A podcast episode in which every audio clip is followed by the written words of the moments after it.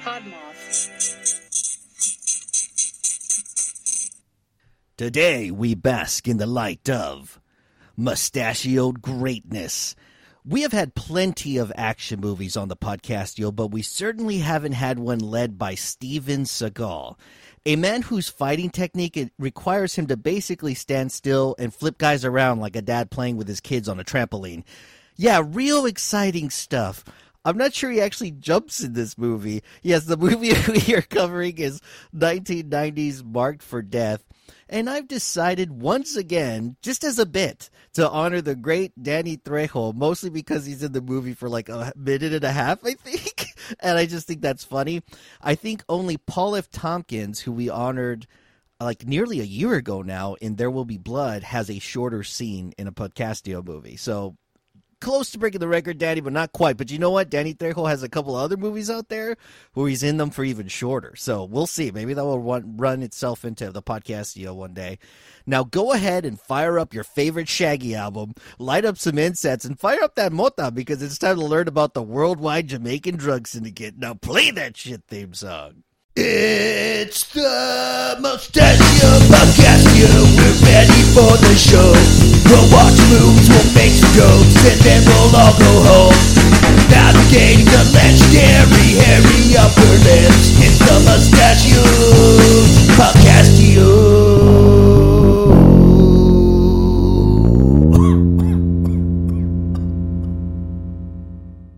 Hello, this is your host of the Mustachioed Podcastio, Daniel Segura. And today I welcome a guy that I've never met in person, yet I've spent hours with this person watching a lot of movies. Because um, we, not just and him by ourselves, but the Discord uh, with the Grind Bin has, uh, we, we stream movies on there all the time. We always bring people on there. It's always a good time. And Steve, welcome to the show. I'm so glad you're here, man. Oh, thank you for having me, Daniel. It's an honor and a pleasure to, as you just stated, break my podcasting cherry. yeah, yeah. I told him I was gonna be, I was gonna be real gentle with Steve. I'm, I'm not gonna go at him too hard. But you know what? If you're a, if you're a grind bin fan, you probably can handle anything because in those streams, I think they're worse than anything that would ever be said on the podcastio or anything else. Like those streams are hardcore. I mean, so. they at times they are quite horrific, but we get a lot of fun out of them. Yeah, yeah, yeah. yeah things things get real messy in those streams. It's a good thing uh. none of us are on video. Jesus. Uh, no, oh, we still God. we've still been trying to get Tim on video, but you know the bag keeps getting in the way, both the volcano and the one on his head.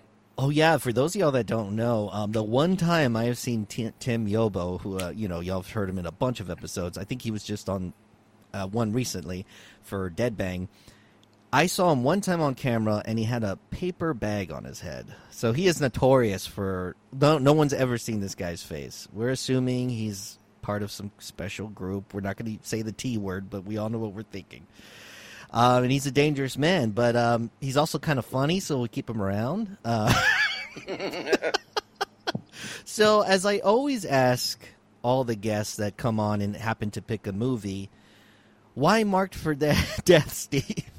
You know, uh, honestly, I am surprised this was not a bigger part of my viewing childhood experience. Because mm, yeah. before I started doing research for the episode, I've only seen it once. Uh, once when it came out Columbus Day weekend back in '90, and then once when it first came out to home video, and then nothing in between that. And then just one night in the Discord, I decided to stream it, and then I think I suggested it to you because, of course, Trejo.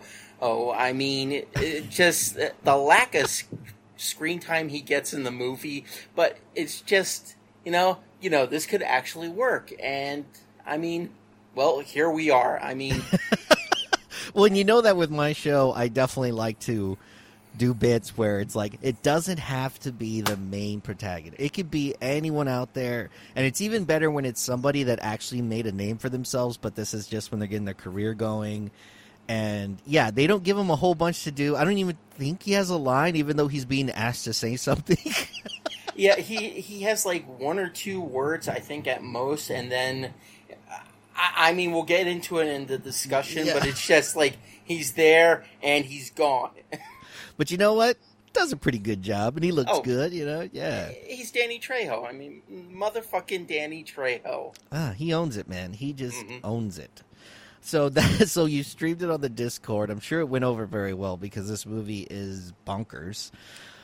Oh my Uh, you God. know, I'm I'm just gonna say it ahead of time. I I love this movie, and even after watching it like six times, just for the hell of it, and, and researching for the episode, I I mean, you notice those discrepancies right away, but I still think it's a wonderful time capsule of '90s cinema. Oh yeah, per- it's it's it's a movie that honestly I don't think could get made now. Uh, Oh, least not- Not, not with that kind of budget.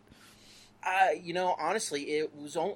Was it? Well, wasn't budget- that expensive. Yeah, it made a No, lot of money. uh, it was made for like 12 million and it ended up making uh, just under 50 so yeah it was actually a big hit and Yeah. this was during Seagal's time Yeah, where well, he was riding high. I mean the 90s they were looking for somebody new besides Stallone and Schwarzenegger and then him and Van Damme just popped up so it's pretty much he started out with Above the Law and then he moved into Hard to Kill, which actually premiered the second week while he was filming this, and that came number one at the box office. And then he went right into Out for Justice, another hit, and then Under Siege, and then I think it's where he faltered with uh, On Deadly Ground, his uh, environmental pick with Michael Caine. Michael Kine. Yes. Wow. the great Michael Caine. yeah, I I really thought that and you can honestly tell he does he's doing exactly what he does in this movie. And basically all this movie's not hard to explain. He's a ex DEA agent who run who goes back home after a pretty tough time in his job and then he runs into this syndicate of Jamaican gangster guys that are drug dealing and um, action unfolds and ensues. His family becomes in danger and all that stuff, and then he has to fight. Um, and he's retired the whole time, so I guess it's kind of like he becomes a vigilante. Yeah, and, yeah. And, and mind you, before he retired, he was easily the worst DEA agent. I mean, well, first of all, when you're six foot four and you're in Mexico, or no, he's in Colombia, but either way, no one's gonna be that tall. he's I- like this giant person with a fucking ponytail and shit. I mean, honestly, Colombia looks striking for I'm guessing the California desert, but uh, it worked out. I was gonna say I don't think they're in Colombia. That's but yes. Um, so do you have any? Uh, do you have any other qu- little quick tips about this movie that you found in your research, man? Uh, yeah, actually, a few. Uh, first off, apparently in Seagal's contract, he had written approval. uh, he had approval to choose whatever he di- uh, whatever director he wanted, and apparently, Oh, uh, wow. the director uh, he chose Dwight Little, who directed the, as he wanted him to actually direct Hard to Kill. But at the time, he still didn't have the proven box office power. But after Hard to Kill premiered, uh, that essentially, you know, that went number one, and then it just essentially gave him carte blanche. Sorry, Wow. carte blanche, yeah. Uh, so there's that, and then of course I, I got to mention uh, the man of the hour, Danny Trejo, and was it Keith David, who is uh, was it Seagal's friend, Plays the a old ar- sidekick. yeah. yes, you know, one hell of a sidekick. Hell yeah, dude. He could have had. He could have had his own movie. I love him. Yeah, so I gotta mention, like, was it for Trejo? Uh, he ended up, I think he has like a total of 404 credits according to IMDb, and Keith David has 330 credits. So between both of them, over 700 credits on IMDb. Holy shit! that is so much work. Mhm. Well, because Keith gets a lot of the. um doesn't he? He's crazy in voice acting, right? Like this guy gets tons of voice acting jobs too. So Oh yeah, I mean he's excellent at it, but it's just holy shit. I'm, I mean, to have that kind of work, uh, and also they're both incredibly recognizable and have one of some of the most recognizable voices of all time. Mm-hmm. so, I would love to be that kind of famous, you know, like where you you don't have as much pressure necessarily. You're not needing to have to make a big blockbuster movie. Like Tom Cruise, when he comes out for a movie, that movie has to be like one of the best movies to come out You know what I mean? Or it has to be like super big time. Yeah, it's got to do like a hundred million first weekend in exactly. order to you know, turn And- a profit. And Danny Trejo can do a quick like I don't know Nickelodeon movie. Yeah, he was just in the SpongeBob SquarePants movie. So, well, yes, you are correct about that. Was he in that movie? Yeah, yeah, Holy he, shit! yeah, he was uh, essentially he was like uh, I want to say the Lord of the Underworld because they go to a Western town and he's essentially running the Western town. So yes, he was in it along with yeah he was in it with Snoop Dogg. Oh man, dude. Okay, so I did not know that, y'all. I, I, I mean, not that I have anything against SpongeBob, but I, re- I don't care to watch a movie about him. but I guess I might check it out. It could be a Podcastio movie now, which is sad. but uh, Sad, yes, but he's in it. So there you go. I should bring my nephew on for the uh, SpongeBob episode. Uh, You got to you know you got to gear it towards the kids. I mean, you need to open up that you know you know demo. Imagine me bringing on my nephew and Tim Yobo. Oh God. After the fourth pussy, my brother's gonna stop talking to me. Tim, stop saying pussy. Listen, like Yobo's gonna be like, listen, kid, after the third date. uh, I'm not gonna Hey, you- finish that. Hey, you want to join Death Force? oh my god! So yeah, this was definitely in the cusp of Steven Seagal like realizing, holy shit, I can kind of, I can kind of start doing whatever the fuck I want to do. I can pick whoever the hell I want to pick. And I don't know. I like it. I, li- I think he's good in this movie, even though I mean he's Steven Seagal. He he he he can only bring so much to the screen, but whatever he does bring, it's actually kind of fun. And there are some moments where he really hams it up a little bit, which is really funny. Well, I mean, his physical prowess, specifically when he's running, I mean, that's just top notch. he looks fucking hilarious. He I, looks so weird. I just want him to yell "gang way." Like it doesn't look like he's ever really ran. Like it just looks like his body just doesn't want him to do it. Yeah. It's the weirdest shit, man. Uh, his line delivery is is hilarious, and apparently, um, and you might have this in your notes, but the one thing I did read was that the um, uh, basically the guys in charge of making this movie wanted there to be more humor in the movie, and him and the director were like, "No, we're gonna we're gonna have a we're gonna stay strong to making this movie pretty hardcore." And they made this this movie has some light moments in it, but for the most part, it was way gorier and more hardcore than I expected it to be. I was like, "Holy shit! Like what the fuck? Like, Y- damn!" Yeah, but it works. I mean, honestly, if this turned into more of a comedy, oh man, he would have looked so uncomfortable. Yeah, it would have been. He would have had to play like a deadpan, and they would have had to have like a sillier person other than um, Keith. They would have had to have like someone that could be like a comedy relief because they're both guys that are stoic-ish. You know what I mean? They're both very wise-looking stoic guys, and so there's not really a room for a lot of funny shit to happen. Um, I guess the funniest person would be the bad guy because he's so animated with his style of acting. But Oh, and since you bring up, you know, the bad guy Yeah, Screwface, Screwface, this was actually his first role. whoa, Yeah, yeah, and he's actually from Jamaica, so I guess we can't call cultural appropriation in this case because you know he emigrated with his family from Jamaica to Brooklyn, and it's just he never planned on becoming an actor, but this was just he lucked out, got this first role, and he does a wonderful job in it. Nice. Yeah, because I know like um, um, the guy that plays Charles, Tom Wright, he's not Jamaican. So there's a couple of Americans trying to do uh, Jamaican accents, which I promise I won't do, y'all. The only Jamaican accent I can do is that one part in that Shaggy song where he goes, "I want to show the nation my appreciation." That's all I can do. I won't do any more accents. Oh come on, not for a quick impression. no, I refuse. Although I, I think you're gonna like the quick impression either way, Steve. Trust All me. right, all Trust right. me. Hello, welcome to BSP Believer Skeptic Podcast. The commercial where two idiots debate weird phenomena. I'm Chris. I'm the believer. I'm Cody. I'm the skeptic we are an LGBTQ paranormal comedy podcast. and proud members of the Podmoth Network. So, did you know there's a creature in Japan called a kappa that tries to suck a bejeweled life force? Out of your anus. Uh, I did not, and I'm not even going to try debunking that. Instead, I volunteer as tribute. Okay, so if you like your podcast a little spooky, a little mysterious, a lot gay, do we have the show for you? Just listen and subscribe to BSP Believer Skeptic Podcast wherever you listen to podcasts. And for more content, search BS Pod PHX on social media or visit bspodphx.com. Bye. All right, man. Well, I, we can get this movie going. If we run into any other things you want to talk about, we can bring them up if you want. Oh, I'll have a few things. Yeah. Okay, sounds good. All right, so.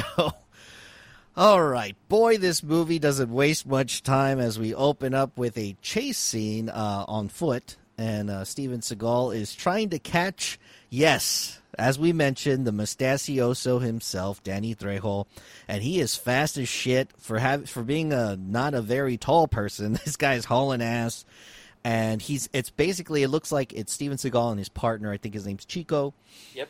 they eventually catch up to him, and there's this cool scene where Danny Trejo basically runs into Steven Seagal's leg, falls back, he punches him like in the throat or something, and they start asking him questions about because we don't know what the hell's going on. We don't know who these guys are. We don't know what the fuck they do, and he's Yeah. asking Danny if he's told anybody. Now, now, before this happened, did Seagal actually punch him through a fence? Yeah, yeah. Wouldn't Okay. Y- Yeah, you know, Seagal, I mean, he essentially treats Trejo like a bitch, and he treats Chico like a bitch, so that's not cool. Yeah, yeah. You honestly, he never, other than one scene, never struggles to do anything. Like I don't even think he sweats in the movie. Um, Maybe a barely. little? Probably towards the end of the movie during, you know, the big Yeah. fight, you know, but other than that, no, he doesn't. No, screw uh, Screwface is sweating all over the place, as we'll see uh, as this movie goes on. And so, because uh, Danny doesn't say anything, they just wrap his. They're out in the open, by the way. It's the middle of the fucking day in Colombia. They they put his towel in his mouth. They put some duct tape around it. They throw him in the trunk, and they head off to go meet up with uh, to do like a basically a drug exchange or a money exchange uh, for some drugs, a deal. And it turns out these guys are DEA agents and are working on a on a on a case out here in Colombia, and they are not doing a great job. Uh, no. so obvious that they're cops. Like, it's the weirdest shit, man. They meet up with this guy. Uh, I don't think he's the head honcho. Uh, I don't think so because he's. I know at some point Seagal tells this dude like, "Well, are we gonna get to meet like the big guy?" Because obviously they're trying to work their way up as buyers, so eventually they can get you know chummy with the main drug lord dude. But shit blows up in their face because, well, they I guess somebody saw what happened uh, because it was out in the open, and they have Trejo with them, and one of the guys lets the dude that they were going to do the deal with know these guys are fucking cops. He says in Spanish, and it's so funny because why the hell does that guy that tells the the dude that was doing the deal about them being cops, he like just shoots the guy that was right next to him for no reason. Was he an right. informant? Uh, no, So- that that was the original. What was it? That was the original crime lord. But the guy who shot him was his like lieutenant. But I got to point out something. If you Oh. if you actually pause that uh, scene in the movie, you know, I mean, he you know, he fires the gun at him, but he doesn't even hit uh, uh, the guy. I, it- essentially, it, it goes off to the left, and it, he totally misses it. But because of the flash, I mean, you're just hey. He's like, oh, I, I just gotta act like I got shot, and and so then this guy comes up with like this huge ass like dagger knife, and he's uh, gonna cut him up because the dude tells Seagal like, oh, you know, we really in our culture we love doing out cops and snuffing out cops, especially an American cop. It's like a gift from God. And uh, Seagal is able to pull the knife out and just slice that dude's hand off while he was holding the gun, which that was the first sign of like, oh, this movie's gonna be like a thing with like gore. Like this dude's hand just came All off. right. So he can't jerk off with that hand anymore. Nope. So it's a it's a tough break. He's he's gonna have to do the stranger with his left. and the fight ensues. They try to get out of there, and they're working their way down this hallway where there's all these like little bordello rooms, and they open the Chico opens the door, and it's a lady of the night. She's mm-hmm. naked, and she's like, "Oh no, no mas, sir, no mas," and then boom, she's got a freaking gun. and shoots him straight square in the. She doesn't even know what's going on. She just, I guess, she's part of the whole thing. Oh no, she's pretty much aware of that. I yeah. Mean, it was crazy, man. I just didn't expect that, and uh, she just kills Chico right there, and then Seagal does the thing because she closes the door. He does that thing where he like blindly just fucking sprays the area and he kills her. Once her. again, worst DEA agent ever. I mean, doesn't he have to record all the you know, you know the bullets that he uses up or you know the shots that he's fired? and plus the fact that I mean, how large was that clip really? Didn't he just like empty it and then some? I know. Oh yeah, that this is one of those movies where bullets are just they don't end. It's in, you have the infinity code. Oh, so yeah, we don't see a lot of that. And after that, he takes. I think he leaves with Chico and that old man, and the scene cuts. Right. I think he ends up um, now where we head to uh, Chicago after that. Yeah, because he has his partner's corpse there with him when he mm-hmm. takes off. So we head to Chicago, where apparently he's from, and he's in the middle of a confession because I guess you know he's Catholic and I mean, he's wrecked with guilt in this case. I mean, look at that acting, that emotion oh, on his he's face. He's so dead. He's like, Father, I, I just killed a woman. I've lied. I've slept with informants. I've taken drugs. I've falsified evidence. I did whatever I had to do, get bad guys. And I realized something. I become what I despise most. Oh, so so he became Bruce Lee. so the priest says, "Ah, don't worry, I've done worse." and he tell no, he tells him to reconnect with his family and to just like let go of that person, that the dark person that's in him, like let go, and and so he decides to retire.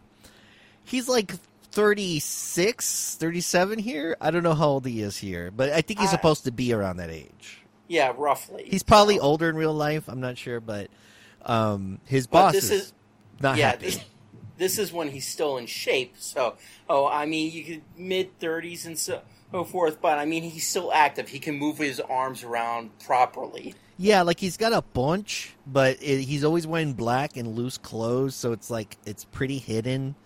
And he's still, yeah, he's still got a decent shape to him, and um, yeah, he can kind of move still. But like that's what's kind of magical about his fighting styles. He really doesn't need to do anything too crazy athletic, so he kind of gets away with not having to jump and stuff. You know? yeah, you know, he's not crouching, he's not jumping. You know, he'll like throw his uh, leg up maybe uh, halfway to mid height, and then you know he's flailing his arms around like a whirling dervish. so Seagal heads to his uh to his, fa- his I'm not sure if it's his family home, but it's where his sister lives with her kid, who's played by Danielle Harris, who's um I think she was in. I think the director actually directed Halloween four, um, mm-hmm. and she was in that movie. So maybe he requested her to be in this movie as a for a little bit as the niece. She honestly um, has the easiest part in the movie, and we'll find out soon why. yeah, she was in Halloween four, five, and both Rob Zombie movies, and more recently, she was in Once Upon a Time in Hollywood. Oh, okay. Uh huh and added to the fact that she was actually on the show Roseanne for a time with the legendary Wings Hauser. Good old Wings Hauser. God, you gotta love him. Mm-hmm. And um, at first she's like, "You're not my uncle. My uncle lives far away, and he never comes here, and I don't know how he looks." And he's like, "He's like, bitch, I'm your uncle." Kid, all I'm saying is run now because there's a lot of sexual harassment and lawsuits coming his way. Also, does anyone look like Steven Seagal? Like, I'd be like, yeah, that's your uncle. Have you seen one photo of him ever? Like, you... uh, maybe it's a movie, so suspension of disbelief. I guess so. So he walks in, he says hi to everyone. There's a little party shindig. He's getting all, you know, he's trying to. This is the part where we're supposed to be like, oh, look, he can be happy and he goes into his bedroom and he has a bunch of pictures of himself. They basically have a bunch of pictures of Steven Seagal when he was young. And, yeah, and uh, then and then there comes the picture of him and Keith David. That looks almost real. Other than you know, I mean, in their time in Vietnam, you can yep. age it a little more, but it looks closer to them in age. And then for some reason, he he takes a gun off the wall that's like a stopwatch and just fiddles around with that for a few minutes, and I don't know why. Yeah, I straight up thought that was like a pocket watch at first. I was like, oh wait, that's a kind of gun. Like what the? Yeah, that was interesting. Um, yeah, it almost kind of seemed like he could never fix it, and then he was able to fix it. I don't know. That's that's why he's special. That's why he knows stuff. So then, uh, then he heads to his old high school where we do see his old friend, who I think his name is Max in this movie, uh, Keith's Yeah. character, Mhm. And he runs into them. He's his friend's a football coach at the high school that he went to. I think it's Lincoln Heights, maybe. Uh, And yeah. um, we all it's so random because the movie's just kind of going, and then in Chicago. I'm not sure what the Jamaican population is in Chicago, but all of a sudden we see a bunch of some Jamaican. I think it's two guys actually, two Jamaican guys that are in their 30s talking to a bunch of kids at the high yeah. school. Okay, so they're you know they're international exchange students, seniors. They got like full blown beards and shit. It's so weird. hey, you know, you know, they. I mean, you know, they they do something. You know, like you know, I don't know, eat. Okay, you know, all right, they're out of place. Yeah, like that would never fly now. Like if you're in your 30s and you go to a high school, they'd be like, "Ew, like get the hell away from us."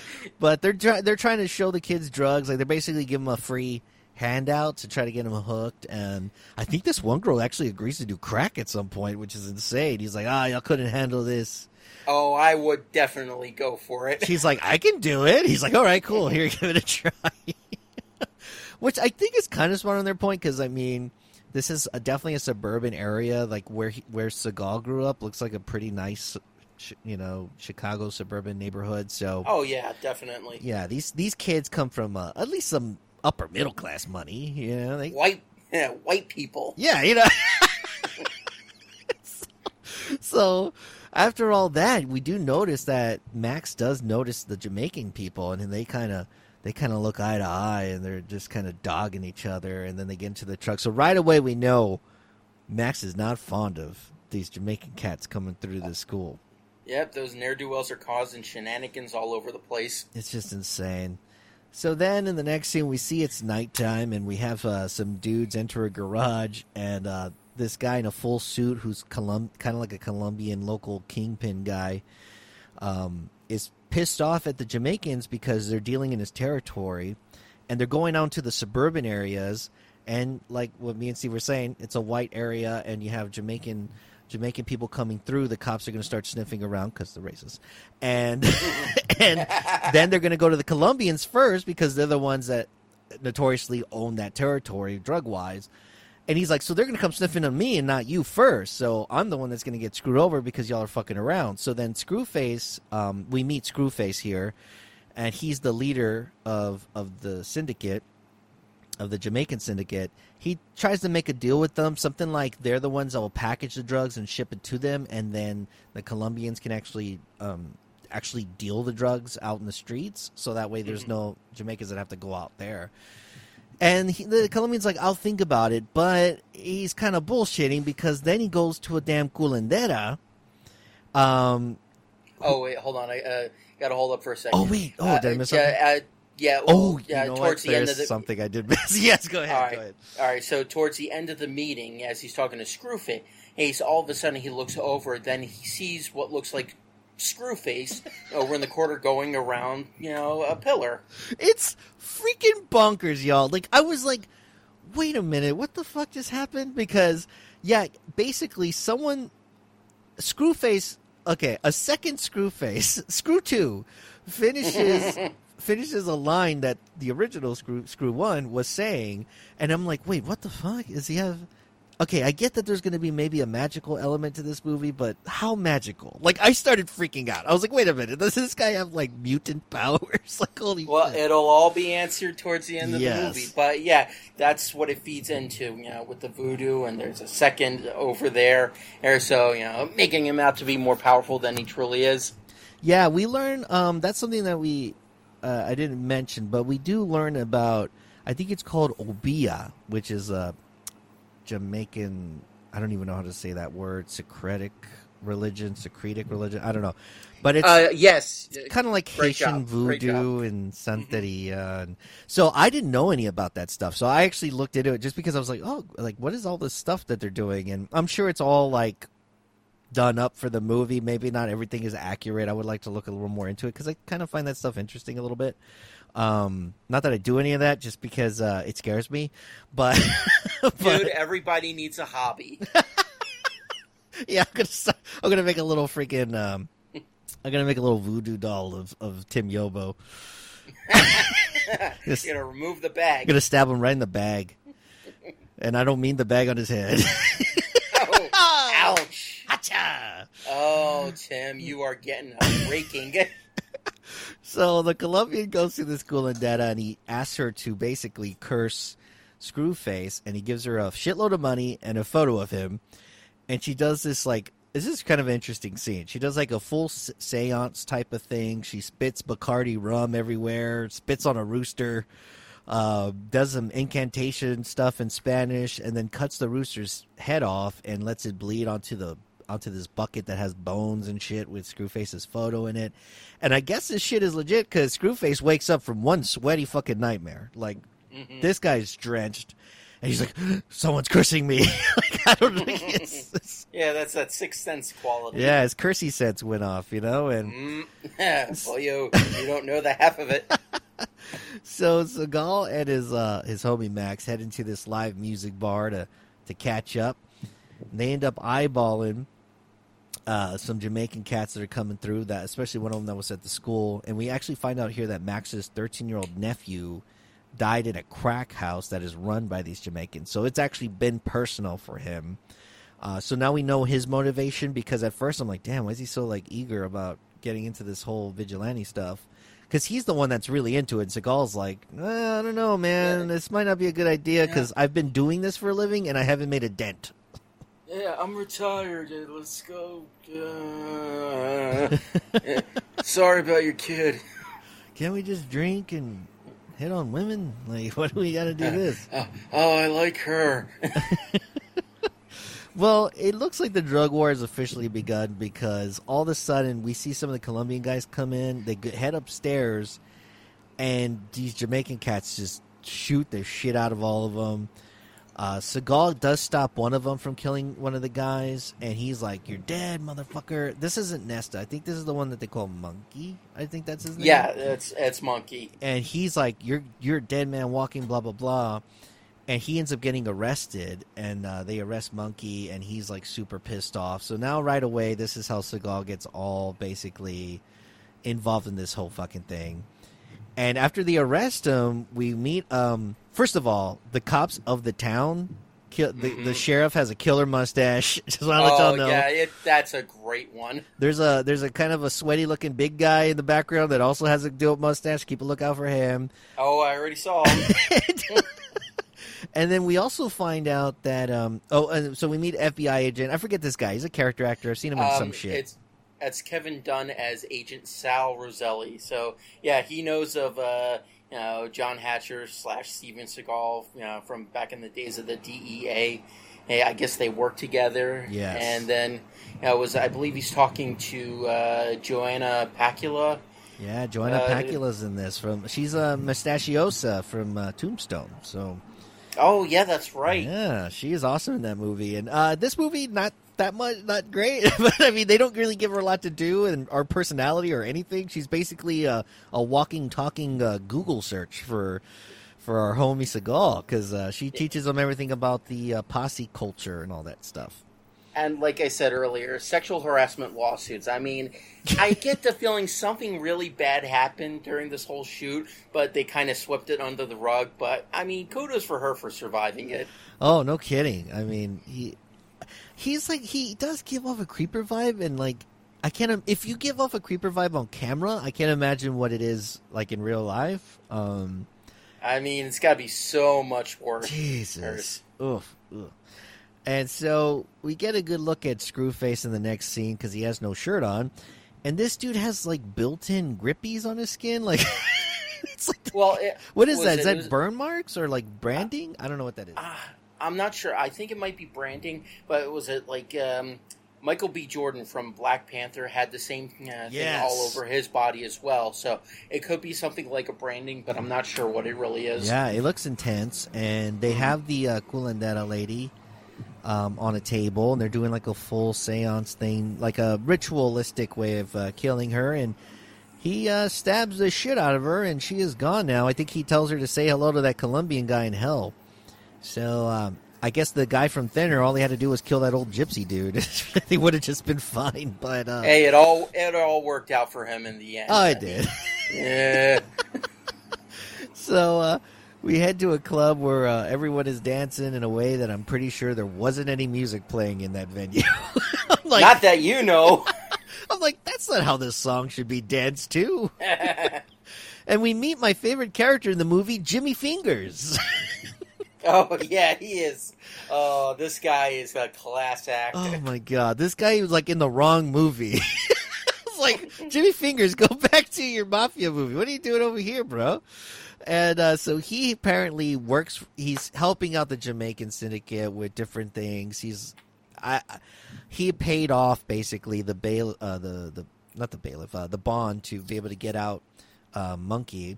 So Monkey's out already. It's been what?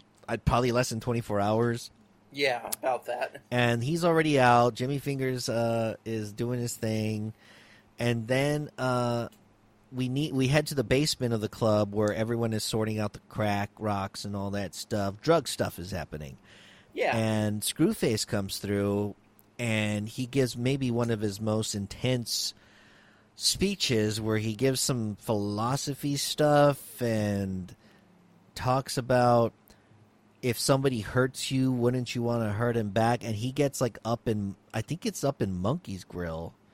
Mhm. And I mean uncomfortably close. Like he is deep in this man's bubble. Like I'm just like, bro, I, what the I fuck? mean, he. I mean, he's a definite motivator of his employees. A, a real team leader. Go get her. He really is. Like it's a mixture of I've never seen such a great mixture of motivation and fear. He's like, I want y'all to win, but also I'll fucking kill you if you don't. Like, oh shit, okay, okay, coach. Hey, oh, easy there. We'll do it for you. You, Jesus. you just don't have to be so rough. I mean, you're aggressive. That's great, but I mean, there's a way to redirect that creatively. And he's got like these creepy ass contacts on, which I don't think they're supposed. I think they're supposed to be like his real eyes in the movie, but it is just cre- It makes him look a thousand times creepier to me. But also kind of steam, also kind of sexy. So I'm very confused when I see this guy. So we, oh, dude, man, you are having moments there. I mean, you know, waxing your asshole in the last episode Whew. and such. I know. Holy shit. Uh, so then uh, we you had to bring that up. So we we see here that uh, it's someone just sent uh, a friend of mine just sent me a. She's probably listening, but she just sent me a, a link to where I could go get my asshole waxed here in San Antonio. So I'm looking forward to that, y'all. Uh, don't know if I'm going to cover that on the show. Um, I think you should. should I do a waxing my asshole episode? I mean, it's a bonus episode, you know, kind of like a mini. Only, um, um, oh yeah, bingo card. There you go.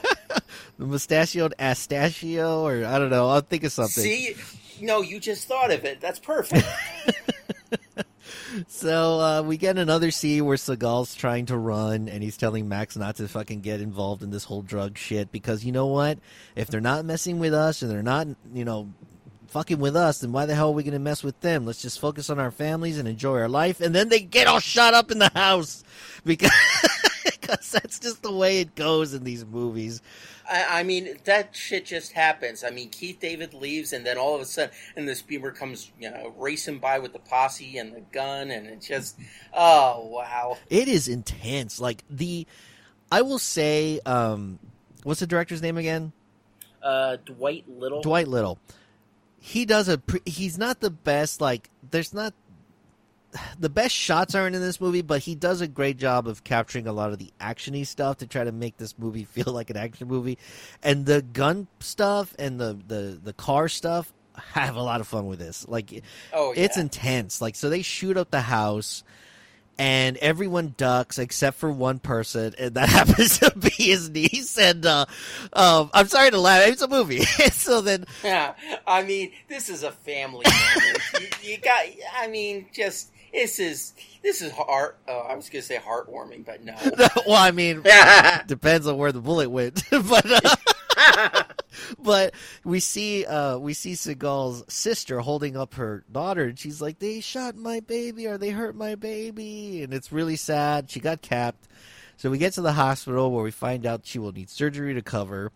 His uh, sister's super pissed off. She blames Seagal for getting involved in this whole shit. Honestly, none of this was happening before he came over. So, yeah, yeah, no, she's absolutely right. But you know, I got to commend Seagal. I mean, yeah, for how he acts and such, uh, she he puts the correct amount of, I guess, emotion in the sequence where you see this like, guess, rage just seeping in from under the surface, and it just, you know, it's kind of built up to that point where, oh, shit's gonna go down. Yeah, this is when you know. Oh, this is what pushes the movie forward. Because I was like, I knew, I knew something was gonna happen. I wasn't hundred percent sure yet, and it turns out it's this. And then we get a scene of the the niece, and she's she's now in the bed in like a comatose state, and she's in the hospital bed. And this is where she made some easy money. I, if I was an actor, I would love a part where at some point I'm get to I get to just lay in a hospital bed for like Yeah, I mean, she's tech. She could be just sleeping there, Yeah. honestly. Like, you know, for what, like eight to twelve hours, depending on child labor laws. Yeah. And uh, we never see her again, so I'm figuring she died. I don't know. you know, these things work out that way. You can pay her scale. No, okay, we're good.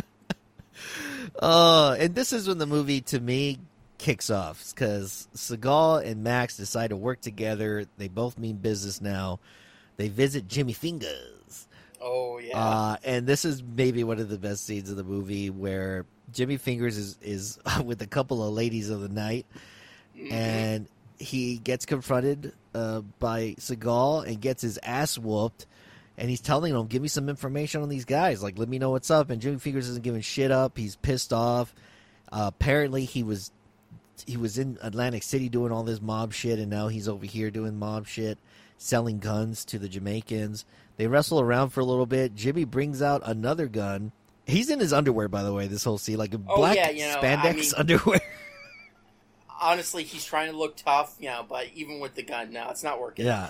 Oh man. not working out and he brings out the gun and i did not expect this to happen but jimmy fingers gets shot straight in the face like right in the middle of the forehead i was like holy shit i didn't think he was gonna go full vigilante i thought he was gonna like knock guys out but nope Oh no. Come on, this is Seagal. He's got to go full vigilante. And honestly, he could have said it was a hair trigger. yep and he gives you like he asks you twice and if you don't give him any information you are gonna die now so in the middle of all this uh jamaican guy i think his name's nesta comes through right No, that uh, no, it's actually Monkey. Uh, I Oh, think is this one Monkey?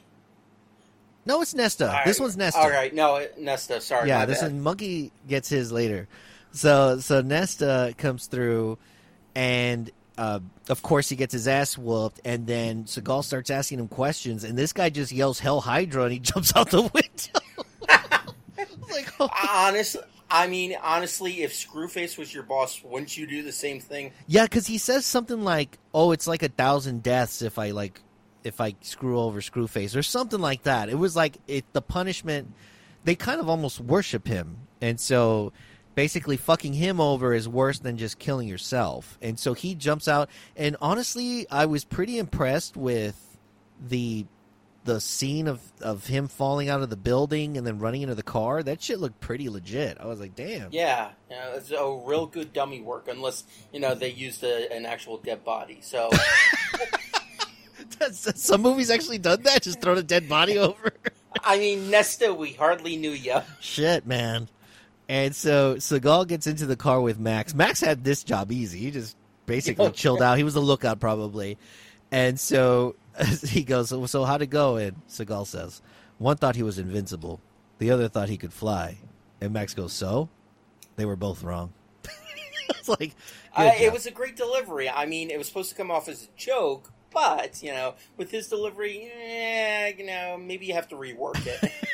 After that, the detective uh, speaks to, I guess, at this point we don't know who. There's there's a Jamaican guy that is helping. Uh, we find out his name is Charles, but he's been helping the detective, but we don't have any idea who he is yet. They never mention who he is. They never introduce him to anyone. So I just thought he was a, an informant or something. No, it was like a brief introduction, you know, just after the bar fight. Uh, Mm. but no, they. I, I hear them say Charles, so So know, it's just really quick.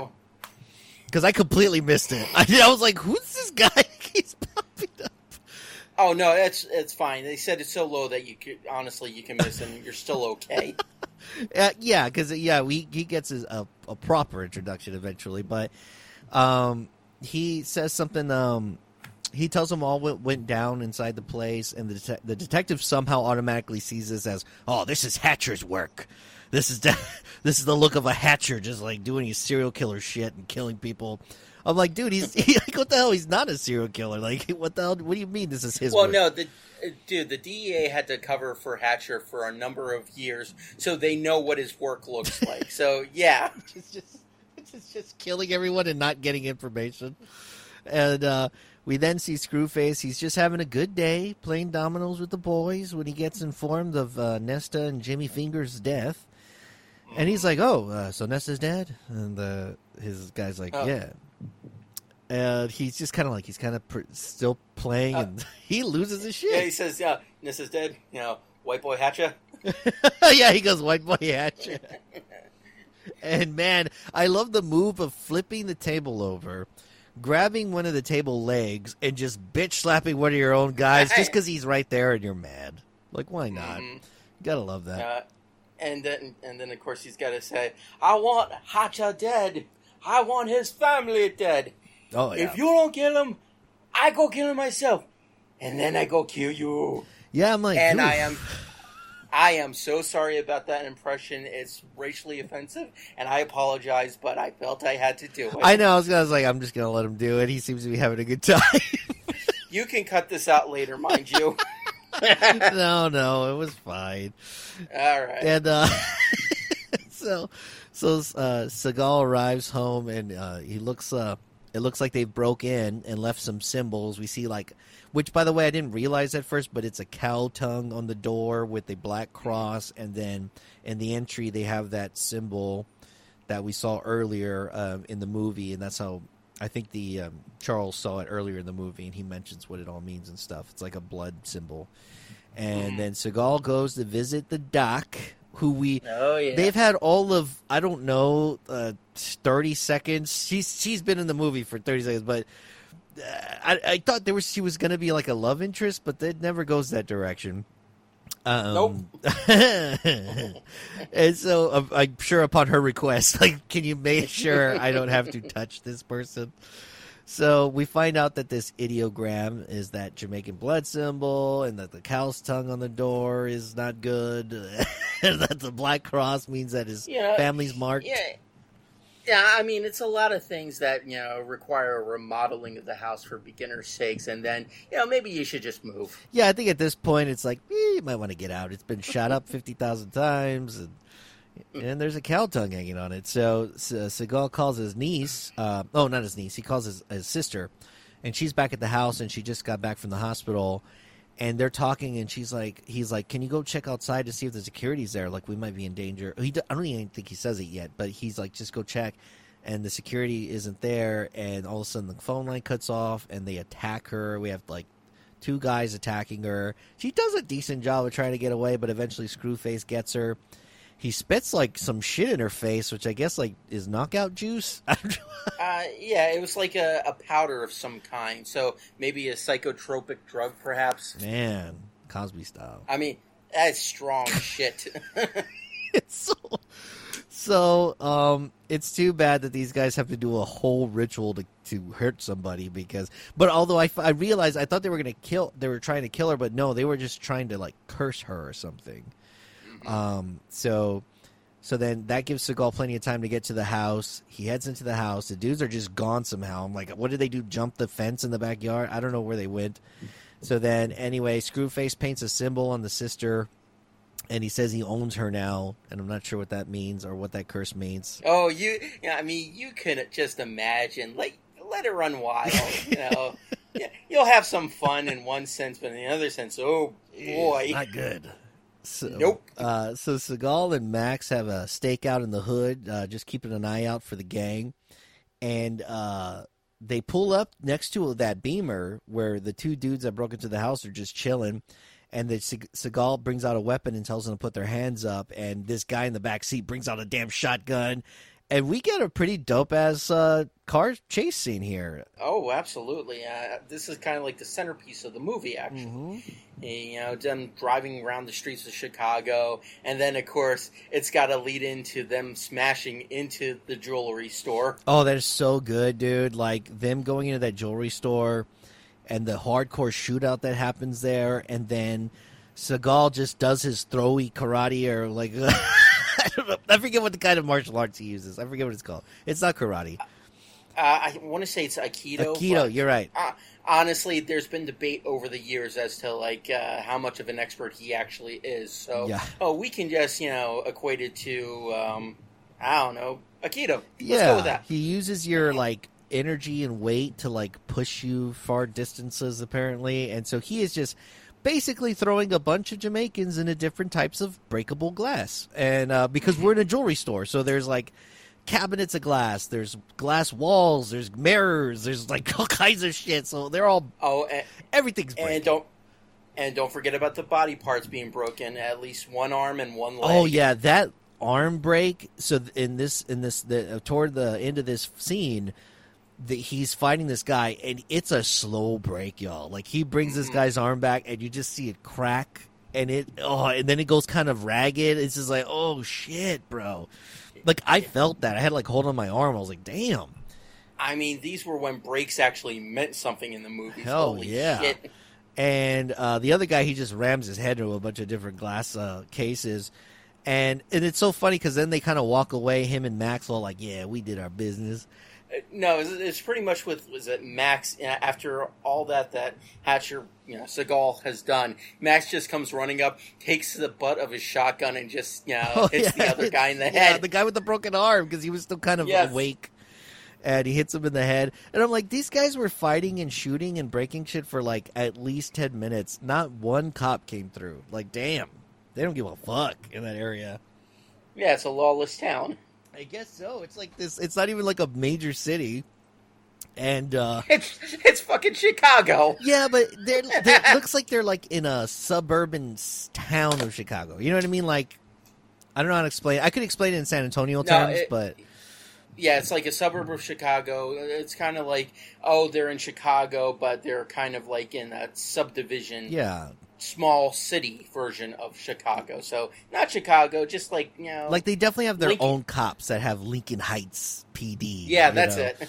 Uh, so the the next scene we are with uh, the doc and her and Seagal have uh, become rather chummy over the last two minutes that they've been together and um, absolutely have no idea what her character's about. Still, uh, she uh, he she tells him a little bit more about the Jamaican voodoo posse culture.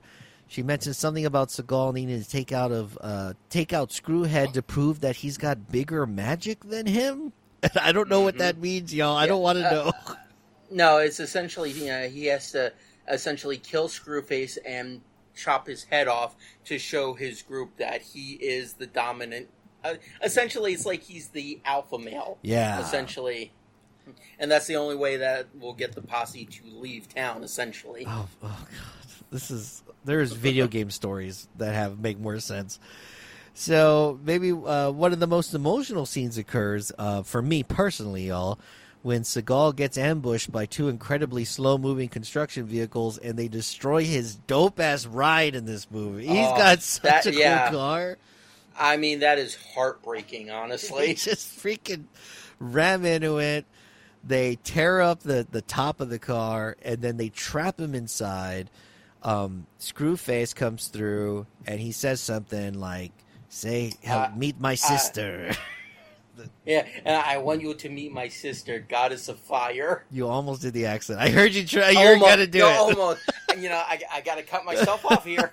This is why I got the Shaggy accent out right away because I was like, I, will- I just needed to get out of my system. Oh, I should have done that at the beginning Yep. then. So then, I mean, it's not really a great. This is a very James Bond plan where it's like we're gonna throw the fire in there. We're assuming he's gonna die. We're gonna, but yet he still has plenty of room to get out if he has to, which he does. Even though he's a big guy, he still manages to squeeze out, and it explodes. The car explodes, and uh, bye bye car. I don't even. Oh, that poor, poor car. Hey, what is that? Is it, it's a it's a Ford. I can't. I don't know. What you- Uh, It, no, it's uh, I forget what year Mustang it But is- it's dope. Is but oh man, it's it's just a wonderful. It's like a hatchback version or something. I don't know. It looks it looks fucking cool. I, am not that It's- familiar with that model, but I liked it a lot. Oh, but I mean, Jesus, I mean, just. Uh, Char- Charlie's probably listening to me. Charlie and Robbie are like, "Oh, "How does this asshole not know what this car is?" uh, so then we see Seagal and Max getting some ammunition from this random guy uh, we've never yeah, met. where the hell did he? I mean, you know, plot device, mind you, but still, where the fuck did he show up from? Yeah, and Seagal's all interested in like he's like, "Oh, you still sober?" it's like like that's how you build chemistry with someone that you've never Yeah. seen in a movie. Hey, are you still not drinking and fucking? It's so funny, and then that's when we get a formal introduction of Charles, who turns out he is a cop from Jamaica, who has been basically trying to hunt down Screwface this whole time and his whole outfit, and he's that basically brought him all the way over to Chicago. And now it turns out Screwface has now left Chicago and he's gone back to Jamaica. So Seagal's like, hey, you know, sometimes three is not a crowd. You know what I mean? Basically, what I'm Oh. saying, let's go to Jamaica. yeah, I don't like where this is heading. he's like, I'm not saying I want to fuck. I just, I just want to go to Jamaica. The line didn't work. So then um, we get. That's not a bad. Like I gotta work on it.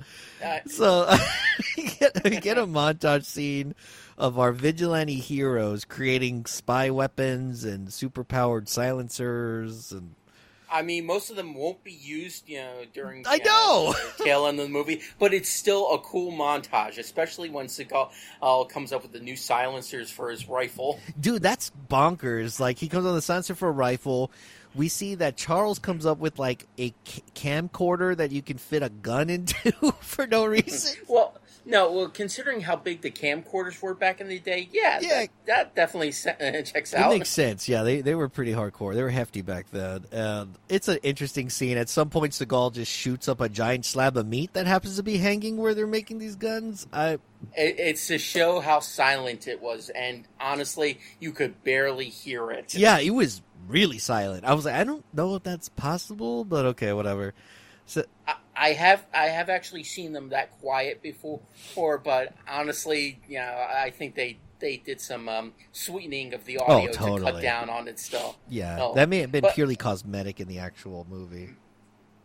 But now I gotta ask this question: How the fuck do they get all those weapons to Jamaica? That's what I was wondering. That's why I thought they did the camcorder gun thing. I was like, oh, maybe like they're just trying to sneak these guns over. But then I'm like, okay, you're not going to sneak over that giant ass freaking sniper rifle with the silencer, Mm-hmm. so it's extra freaking huge. So yeah, I don't know how they. I don't know if they used resources, but they're all vigilantes now, so. It's not like they can use the DA's resources or get helicoptered in or something. So I have no idea. The movie just assumes that Jamaica, I guess, is is just a couple of just get a boat and just paddle your way over there, baby. Yeah, you know, when, uh, I mean, as they're going over, they end up running into John. uh, They run into Schwarzenegger from Commando. like, hey, what's up, man? Holy shit. So we are on the streets of Jamaica. And Charles is showing Max around. And Seagal isn't this in this scene, so I'm assuming he's in a strip club. I don't know. He's just enjoying the the sights. yeah, he's back in that strip club in Colombia, listening to Gerardo. So uh, they speak to an informant who whose information is just him holding up a picture of a really pretty woman and then saying she she goes here to dance and they pay him. That's not bad. I almost want to be an informant at this point. Like that doesn't seem that hard. And uh, this is because uh, apparently I guess Screw Screwface. No wait, is it Screw? No, you're right. Okay. It's Screwface.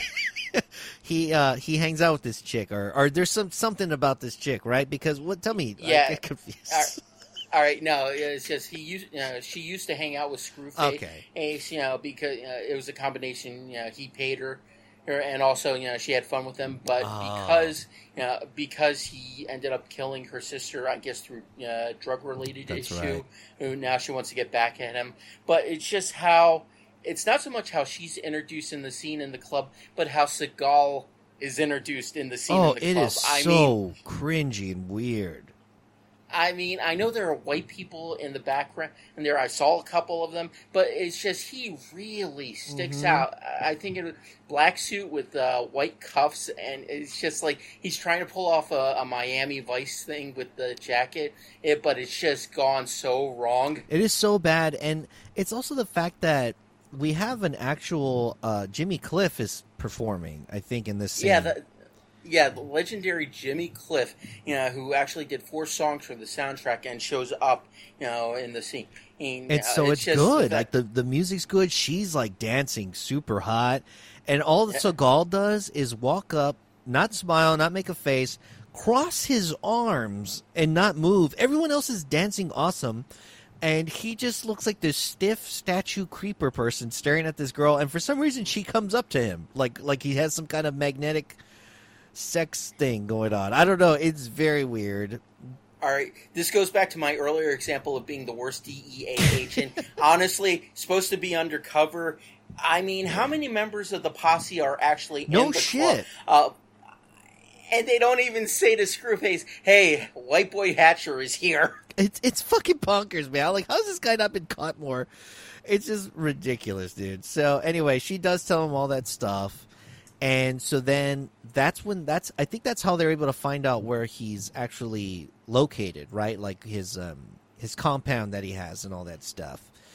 And yeah, um, and it, and was it the day of you know a big party that's going on there? Or he just happens to uh, walk into a room and he realizes that Hatcher is actually in, you know, in the area for some reason. magically, right? magical- Yeah, his magic powers. Yeah, with the voodoo stuff. The voodoo stuff, yeah, because he he he wakes up sweaty again, y'all. I, and I know Jamaica's Mm-hmm. hot, but I mean, this guy's rich. He could afford some kind of system, AC, or, something, know, yeah. Vans. and he goes up to this little like plate thing that has like markings on it, and he grabs like little bones, and he just kind of rolls them like dice, and he's like, "Look upon this man, he dead, and he don't even know it." So yeah, he really shouldn't talk about that one, honestly. so uh, we see our guys working their way toward uh, Screw's mansion where he has armed guards uh, posted up, and Seagal uses finger signs instead of whispering, even though they're far away from the scene and there's loud music playing. So there's no way anyone can fucking hear them. I would be like, hey. I think we can talk at this volume and we'll be okay. We don't need to do finger signs, but what? what? What you say? Why are you flipping me off? and the movie unfolds fairly quickly at this point. Um, we get some dope sniper shot. This becomes like Hitman, uh, the video game where you're just looking through the sniper rifle and he's just killing dudes. He kills that one guy that's like smoking a joint. I'm like, damn. oh, yeah. He was high and he fell from a high place. so he Mm-hmm. goes down. Yeah, that come down was really bummerish. So the the guys infiltrate the compound, and Seagal straight up explodes a part of the building, and um, Max, who's camped out in the woods, just starts just shooting everybody. He's got a dope ass freaking some kind of assault rifle or something. And all the lights are shut off, so Seagal puts on night vision goggles. So they use some of this stuff we saw them use, but still, we don't know how fucking. We have no idea how the hell they brought this stuff over. Um, and his his night vision goggles look like it looks like if the game, the original Game Boy, was in VR. like it's just Oh, green and yeah, blurry. like the virtual. Yeah, it's like the virtual Yeah. boy, only instead of red uh, 3D graphics, it's, It's just- green 3D Yep, graphics. just muddy green. I'm like, dude, I feel like I could see better if I just let my eyes adjust to the darkness. So uh, Seagal eventually finds his way into Screws. Uh, it looks like a sex temple at first, but it, it, I guess it's like a where he does a lot of his rituals, and we see that he has like a setup of Seagal's photos. I guess he got it when they broke into the house. Um, and covered in blood, and they're like in a bucket. So he's already like put a curse on him. What do you think that like? What do you think happens when someone's done that to you? Like you think like, oh, that explains why I've had diarrhea the last three days, or You know what? I I will go with that uh, explanation because, as honestly, uh, me not being a big proponent or believer into voodoo, uh, it could just mean that you know uh, something bad's gonna happen, but like you don't feel death looming at your door, or because you're just more concerned about staying alive. Some some shit like yeah, that. I, I think if anything, it's like, I think as the person practicing the religion, I think in your mind you're like, I have an advantage over this person, and even if it's not. If you're a skeptic and you don't think it's real, I think there could be a placebo effect where it gives you a sense of confidence over somebody's life, you know? So it could be Yeah, something like that too. Yeah, purely psychological. Yeah. But so- either way, it's very creepy. And um, Oh yeah. they end up capturing Seagal. So this is the one time he kind of struggles, and even then, not really, because they tie him up. They put him in the weakest ass leather cuffs that he just able to pop off as if he like hulked out or some shit. I don't know. and this and this is where Screwface's brigade comes in and gets their asses handed to Well, them. I have- so quickly. I have a theory, Steve. I have a theory. It's really What? fucking hard to fight when you're high as shit.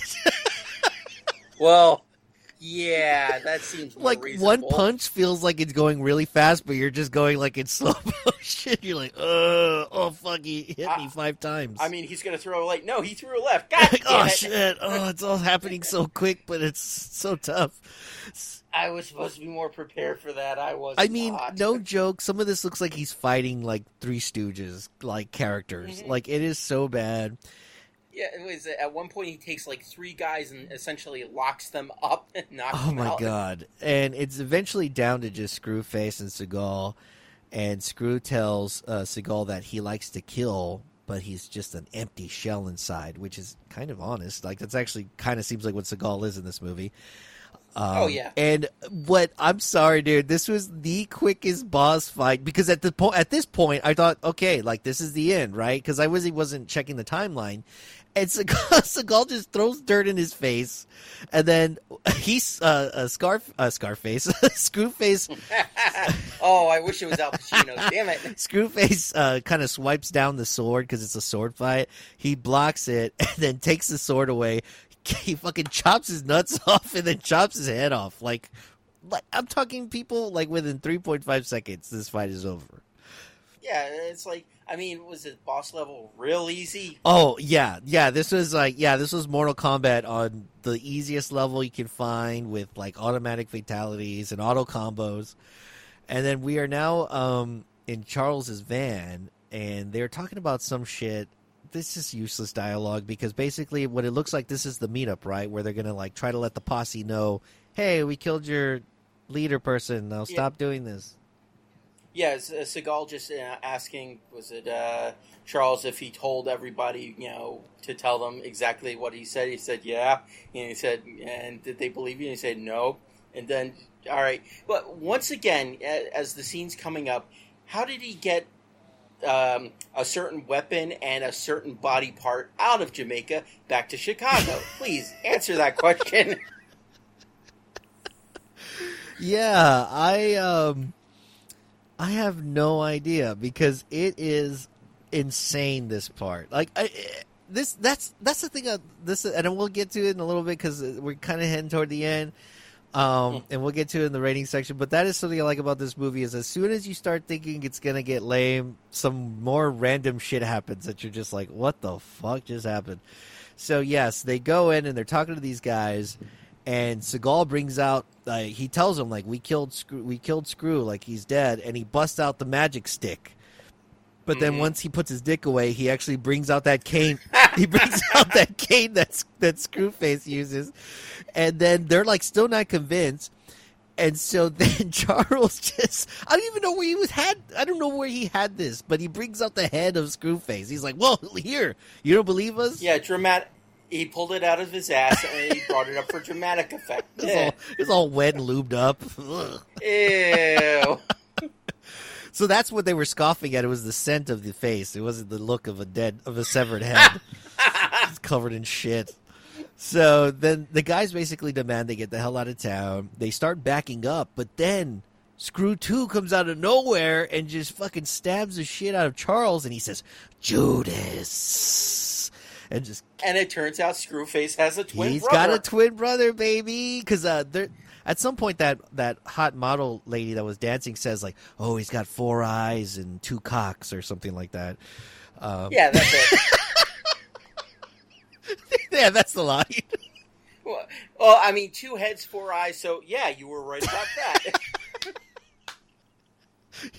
they say he's got four eyes and two cocks. Be careful with Screwface. That's that, sir, is a man about. Oh, I'm sorry. If you have, four, yeah, if you have four eyes and two cocks, you are gonna be a gang leader automatically. Mhm. That is some powerful shit. So everyone starts firing, and Max definitely takes a bullet to his leg or something like that. But we see some uh, product placement at some point where we see a bunch of Coors and Red Stripe uh, in the scene. That's nice. We then see some guys that are definitely just wearing uh, dread wigs. I think they're just stunt guys in dread wigs. Yeah, yeah, that makeup uh, department kind of lost their funding towards the end. Oh of the yeah, movie, things got so- rough. They were just like, uh, Yeah. uh, let's just use these guys. And so he fucks these. This is like a useless. I think they're just trying to get a couple more fights in, but he basically destroys like three or four guys that are just random. Oh, and you know something else I noticed is they keep saying the Jamaican guys keep saying like blood clot or clot. And apparently that's Yeah, like I- a type of slang. It's like almost like saying douchebag for us. Well, I mean, they were right about that with Seagal, so I'll give it to them. Yeah, I was like, why do they keep saying that? Because I did eventually put captions on it. I was like, what do they call him a blood clot for? Um, they say it a little different though, but that's kind of basically what they're saying. And um, yeah, uh, accent work, Yeah. you, but no. and uh, and eventually uh, we meet the hidden boss character of this movie, Scarface's twin brother, and they have an old fashioned sword fight. And uh, immediately Seagal slices him across the chest. Like maybe the the Screw Brothers should maybe master a different weapon than a sword because they both suck at it. Like they're Well, no, this uh, this fight is more difficult. This was a little more challenging, Screw, yeah, Screw Two actually grabs a hold of Seagal and starts banging his head against the wall several times. So I got to give him points for that. That he actually put up a, a valid. Yeah, fight. that's the most damage. Like, like if anything, like Seagal's power bar was like maybe lost a quarter worth in that scene. Yeah. But then right away, Seagal just sticks his thumb, and I mean they show him stick his thumbs all the way into this Vato's face. Like it is Mhm. disgusting. Oh. I hate that shit. It, it, it was a it was a great gouging of the Ooh. eye. So kudos. It is hard to watch, and he's blinded now, and he's like, "Oh shit, what the fuck?" Then he fucking Seagal grabs this dude like Bane does the Batman and just breaks his spine. Then, if that's not enough, he throws. No, actually, no. They go through the wall. They do go through he, the wall. He grabs it. Yeah, he grabs the spine, breaks him, and then once again, great dummy work. He goes down the shaft. he goes right down this long shaft and just stabs. He impales himself on this giant metal thing that's sticking out of the ground. Fatality, almost a flawless victory. Fucking Steven Seagal wins. And then uh, Max Seagal and the corpse of Charles. I'm pretty sure he's dead. No, he's he's definitely dead. He had a sword run through him, so no, he's not coming He's back from that. and uh, they head out as really ironically happy sounding reggae music plays. Yeah, they replayed the song that uh, Jimmy Cliff did in the the club in Jamaica. Oh, so God. yeah, it's a it's a it's a great way to end the movie. Oh, movie over, credits. Um, and as you all know, with these movies that I cover on the podcast, you know, I do tend to like to look back at the movie and do a quick impression of one of my favorite parts. And this is a segment I like to call Quick Impressions.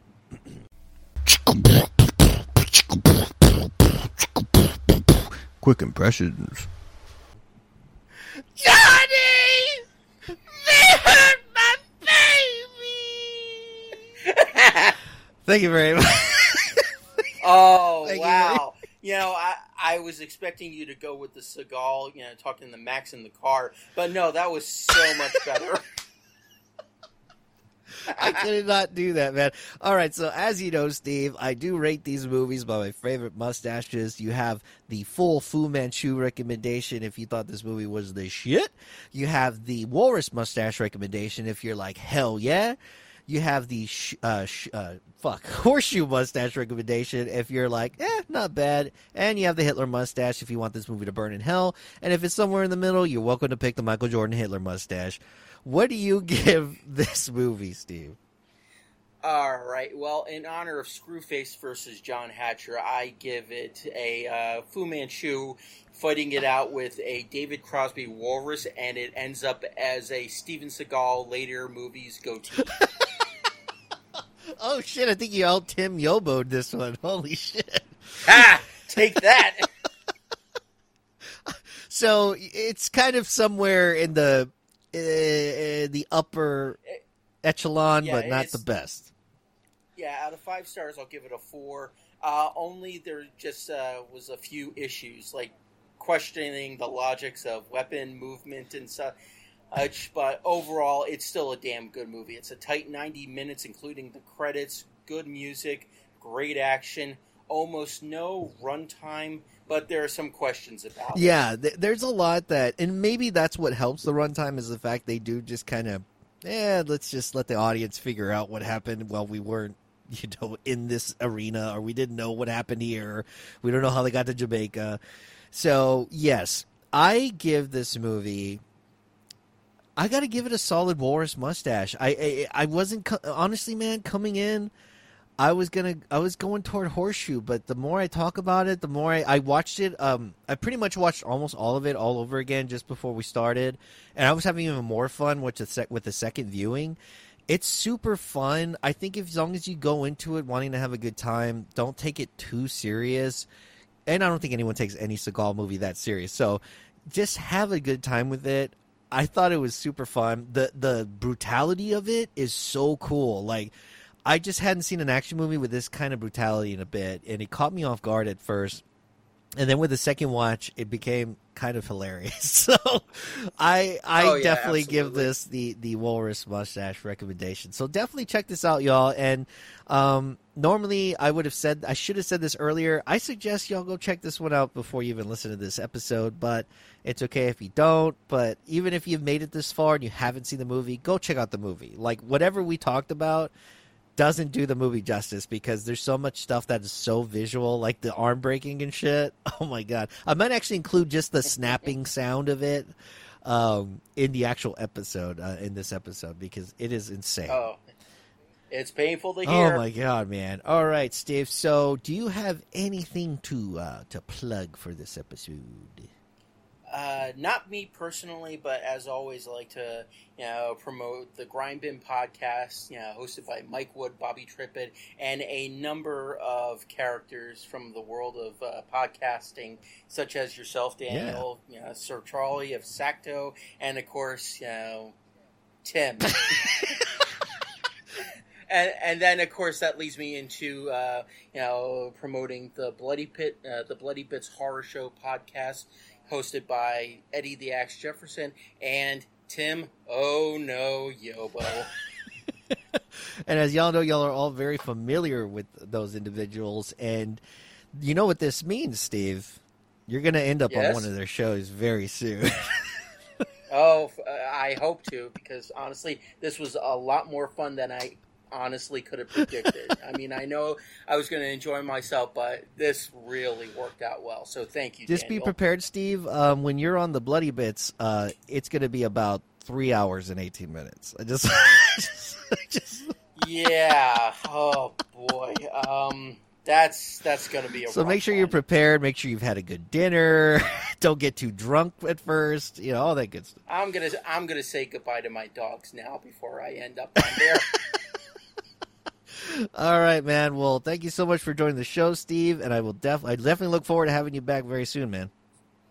oh, thanks. I appreciate it. All right, y'all. Check y'all later. Bye. Thank you to all the mustachiosos out there supporting the show. Interact with the Podcastio on Instagram, Twitter, and now Discord. Just click on the link in the show notes. If you really love the show, visit the shop on Bonfire and get yourself a t-shirt. Mustachio Podcastio is the weird uncle of the Podmoth Media Network.